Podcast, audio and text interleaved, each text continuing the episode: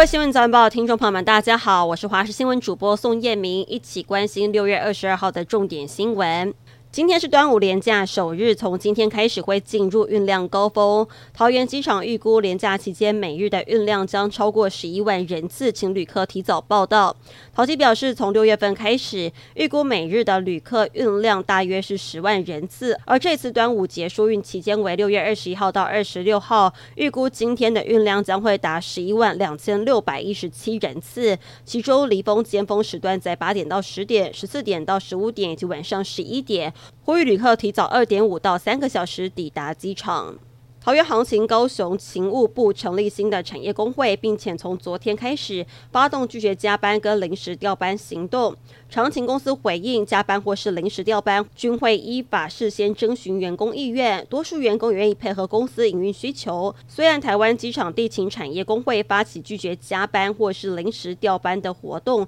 但是呢，公司评估目前航班不受影响，公司也将启动应变方案，确保航班调度一切正常，保障旅客的权益。康友 KY 财报不实遭掏空案，前董事长黄文烈潜逃海外之后，5月下旬在曼谷遭到泰国警方逮捕，昨天下午押解返台，至台北地院归案。法官昨天晚上认定他有逃亡跟串供之余，预支羁押禁见。因为新冠疫情而延后1年多实施的健保部分负担新制，卫福部正式公告将在7月1号上路，预估会影响到845万人。调整包含基层诊所的部分药费超过100元，依照集聚收取上限200。医学中心或是区医院药费100元以下呢，收部分负担10元。100元以上收 20%， 上限是300元。慢性处方签方面，除了基层诊所，医院调整为第一次调剂比照一般药费收取，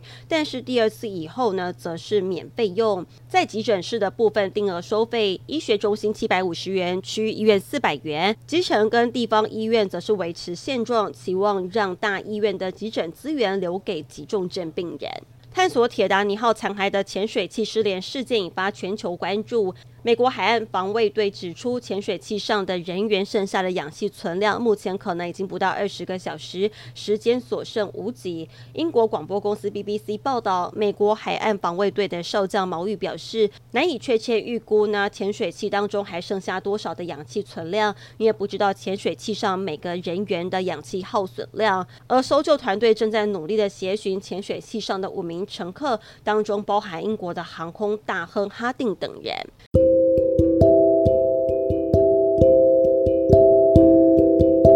以上新闻内容非常感谢您的收听，我们再会。